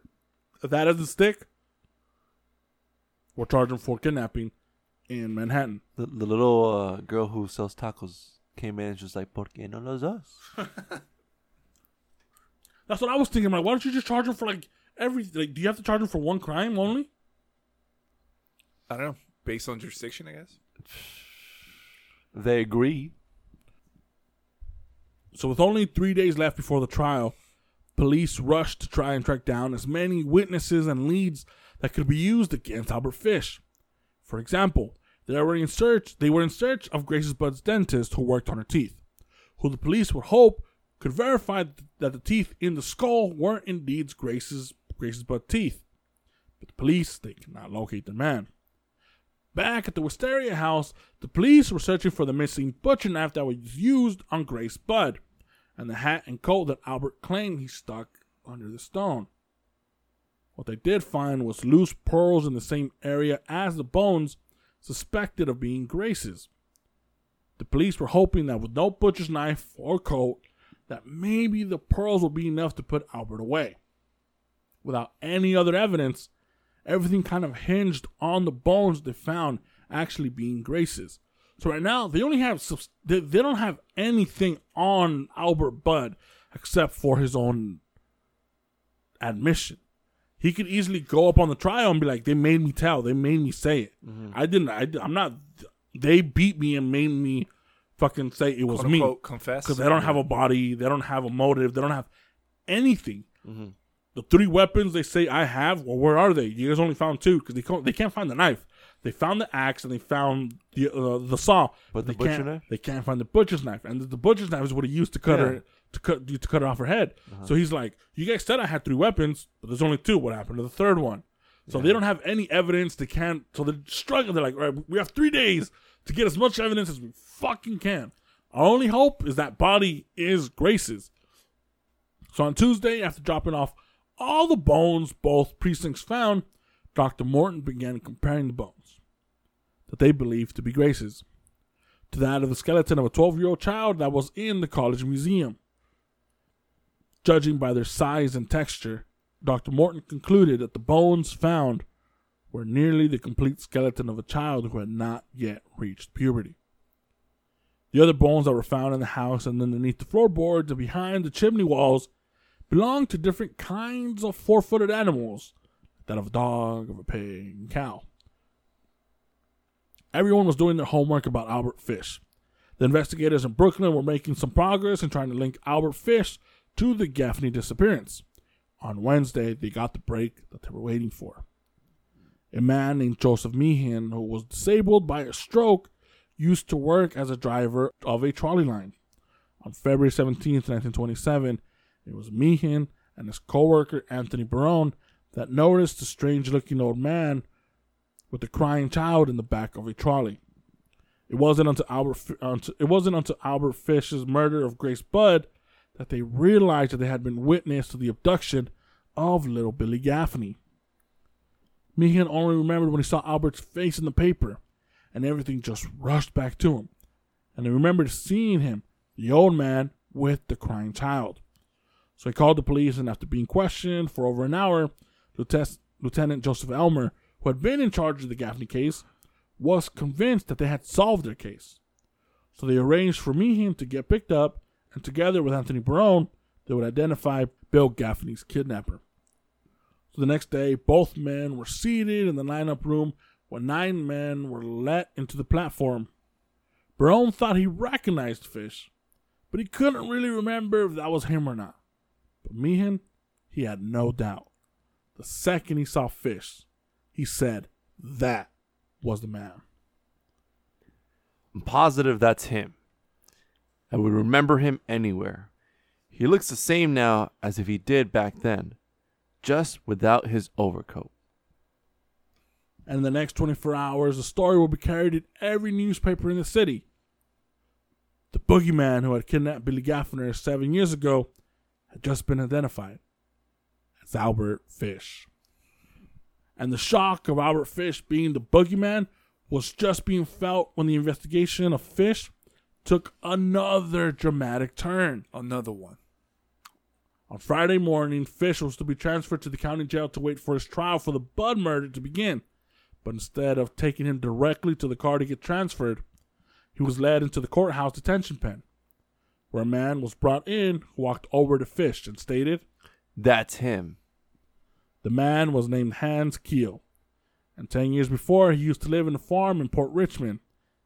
In February 1924, his eight year old daughter had been approached by a gray mustached man who offered her a nickel to show him where to find a certain flower. Luckily for the girl, the mother had appeared and Albert scurried away. That same night, Kiel discovered the gray mustached man trying to sleep in his farm, but he was chased off his property. So the police questioned Fish for a couple of hours, and after saying he never seen Kiel before in his life, he admitted that he did look a little familiar, and that maybe he had seen him like in a fair or something. The police knew he was lying, so they let Fish know that in the coming days, that Kiel's wife and daughter were going to come down and see if Fish was that man they claimed of him being. So while police were searching for more eyewitnesses who could link Fish to the Staten Island murder of Francis McDonald, a Brooklyn man came forward. Benjamin Eisman, with a story that investigators found interesting. Hmm. Benjamin said that when he was 16, fresh from arriving from Russia, he was sitting in a park bench when Albert Fish sat next to him. They sparked up a conversation, and after finding out that Benjamin had been a painter's assistant, Fish told him that if he was looking for a job, he would hire him as he needed a painter's assistant. Benjamin agreed, and Fish told him, Follow me. So they boarded a train, and Fish led the boy to an abandoned shack, where he told the boy to wait for him. that he was just going to get his tools. As soon as Fish disappeared, an, elderly Negro, as Benjamin described it, appeared and warned him. Listen, son, you better get out of here. A lot of kids have gone in there and never came out. Benjamin, not being an idiot, booked him at home and told his mom what happened, Mama. who immediately went to the police. Benjamin recognized that man as being Fish from seeing his picture in the local paper. I would never forget that face. If I could hear his voice, I would recognize him without seeing him. So while Brooklyn police were looking for Benjamin's file, four more witnesses arrived to view Fish. Another Damn. one. But Fish refused to not only speak to them, but he didn't even want to be seen. This part is comedy.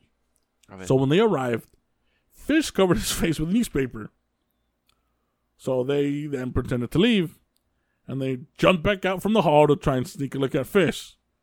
And Fish, he retaliated by kneeling down onto his bed and burying his face in the blankets.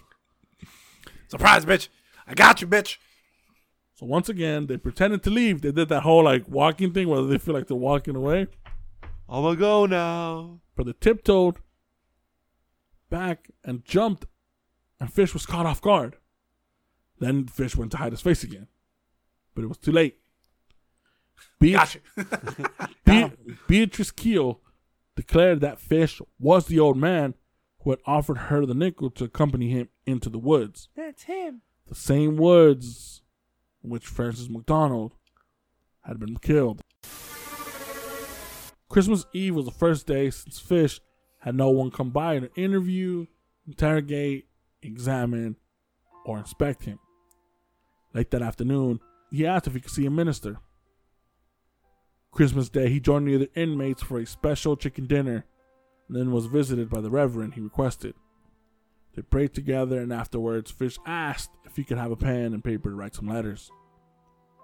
The father informed the prison officials of Fish's request, and they told him, they told the Reverend that it would be smarter if they gave Fish a pencil, as they knew the type of things Fish might do with a pointed metal object. Chain. Like, look, pencil's better. Don't give him the pen. He might stick it up his ass. and it was on the 27th of December That's what he did, right?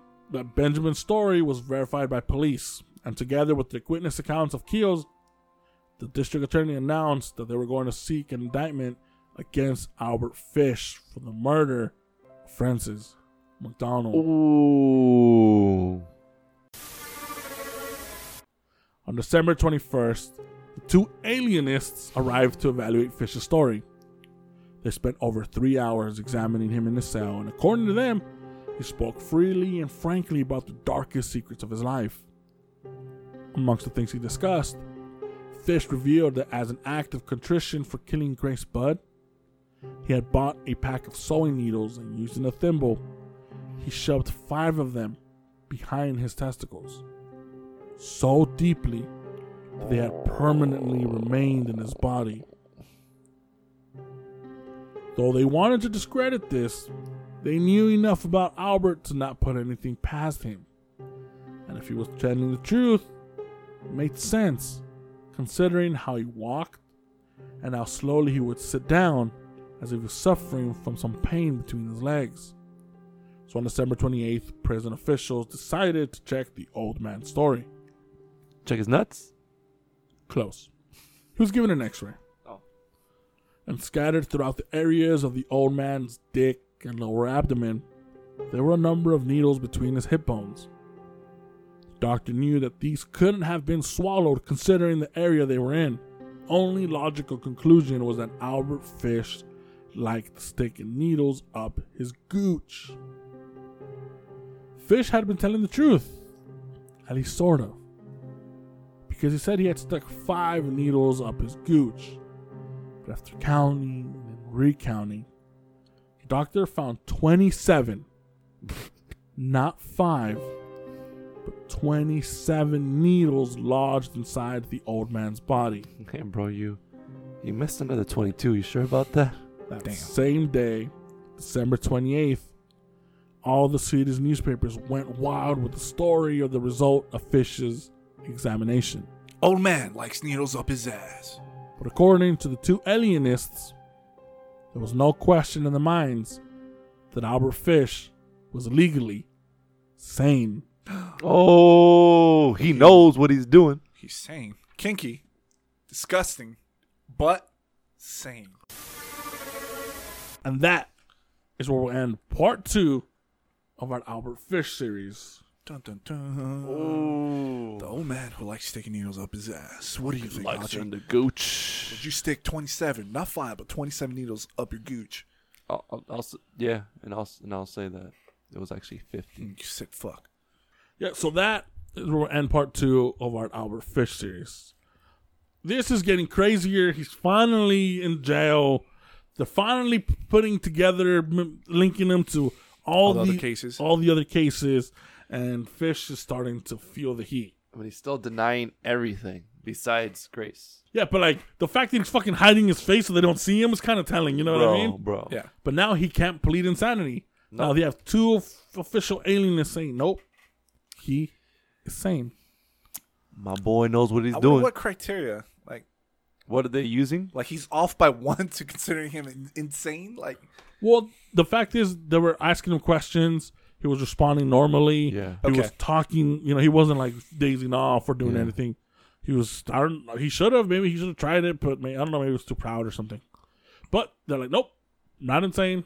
He's like you guys said. He's perverted. He's a monster. He's an asshole, but he's not crazy. Mm-hmm. He knew exactly what he was doing, and he knew what he was. He knew exactly what he was doing. Yeah. And what he did. So I hope you guys enjoyed part two. Like I said, I'm, it was supposed to be a two part series, but it was so much information. Like I'm happy. I'm glad. you you know what I mean? And um, one other thing too. It's Halloween when this episode comes out, so happy Halloween! I know nobody's in doing shit. Yeah. If you're partying with people, shame on you because we're supposed still supposed to be social distancing. How dare you? six feet, bitch. Hey, get the fuck away from me. I say that while we're all together in my room fucking recording. But That's fine. Another thing too that I wanted to say is we reached hundred thousand downloads. One hundred thousand downloads. All right, time to party. Let's go out without All right. masks. Yep. And that's all thanks. That's a fucking ton. That's a shitload of fucking. It took us two and a half years to two, two a little over two years to reach fifty k, and it took us less than a year to reach the other fifty thousand, which is bananas. And that's all crazy, thanks bro. to you all. That's y'all. Y'all sharing, Mm-hmm. talking to your friends about us, saying how shitty we are. So they're trying to figure out how ri- shitty we really are. Appreciate that. Yeah, so it's a rid- it's a stupid number, but it's a fucking huge number that blew. When I checked the other day, I was like, "Holy shit! We reached a hundred thousand downloads." Hundred thou wows. A hundred thousand. I was hoping to reach a hundred thousand before our four year anniversary, which is in March. Ah. So we still have five months. I wonder in five months where we'll be from now. That's true. That's You know true. what I mean? That's our four year. No, I wait, think wh- so. We've been doing this shit for four years. Or maybe three years. Maybe this is gonna be our third. Yeah, it it's gonna be our sounds like we've year. been doing it for like a couple of weeks, but technically we're doing this for four years, almost four years. Not gonna lie. No, I, flies, I think we're Really going for. does. I think we're going for our three. Yeah, yeah. 2017. Yeah, Yeah, yeah, yeah. we're going for yeah. our 30. So in March is going to be our th- May. May, sorry, in May is going to be our third year. Uh-huh. Shit, so we still have like eight, s- like half a year. I wonder. I wonder what we're gonna. I wonder what the numbers are going to be by our third anniversary. Hundred and one thousand. this is our prime, bro. This is our peak. We're not getting any any more downloads. Um, but yeah, Enjoy this, bathe in it. It's fucking nuts. Hey, where's uh? You, you should surprise us with uh, the the Instagram IG one hundred thousand uh balloons. You know that one hundred k. That's a thing. That's a thing, bro. You know how it's like gold. Thank you for the one million follows and Oh, shit. okay, okay. Yeah, you should have done that, and we could take a picture behind that. That would have been great. I bought you guys Doritos. It bought, it bought us Doritos. Bought you a hot dog. Doritos. Oh, you know what? He, he got me a Rockstar. Yeah, I bought you. Bought you a fucking hot dog. Who's this? Cyberpunk? What is Yeah, you're right. You're right. Shout out 7-Eleven, spicy bite, bomb as fuck. The Doritos. Carry on, Flamas. Moses. So yeah, so thank What you else you got guys. for us? I, mean, I ain't got shit. I'm done. Good, good, good, tired. good, good, good. Same, I'm same, tired. same. So again, this ep- this uh, today's episode, this whole series couldn't have been possible without Harold Schechter's Deranged, the shocking true story of America's most fiendish killer. And if you all like drinking stouts and you haven't tried the Belching Beaver peanut butter milk stout, you are missing out. If you're a fan of peanut butter and a fan of stout, you should give it a try. All right. Well, I hope you guys enjoyed this episode. Happy Halloween. Stay safe. Try not to try not to try not to let any old man lure you into the woods with some raisins Or nickel. Or, Or or nickels. nickels. Or You know? funny stories. or funny stories. No, funny You- you know pictures. That- Oh, funny funny pictures. pictures. Funny pictures. Yeah. That might get me. Yeah, me too. I love memes, bro. So if someone's like, "Hey, you want to see got, some I got a memes? beam. I got a to see beam. unseen memes? I'll be like, yo, Like, you want to see some memes? what you I'm, got, son? I'm doing like the Birdman, like the Birdman hand clap thing, and just be like, "Oh, I'll be doing fucking uh, fishes, uh, you walk up to him with clapping hands. Show me the funny pictures. Yeah. You're gonna walk up to him. Wait, that's how he approaches me. That's how you're gonna approach him during, during the Shot clap might hand. freak him out. I'll be like, man, I chose the He's- wrong he's- fucking kid. He said, "Be like, man, you're making fun of me. I'm gonna go to my mama." does the Debo thing. All right, guys. Well, thank you guys so much. Um, you guys can follow us on Instagram, Weird History Eerie Tales Pod. The link is on the episode show notes. You guys can find the book, episode show notes. Um, you guys can rate and review us. Just follow the link on the episode show notes. And if no one has anything else to add, uh, happy Halloween. And as always, we are the Weird History Eerie Tales Pod. But I mean, he he old old, right?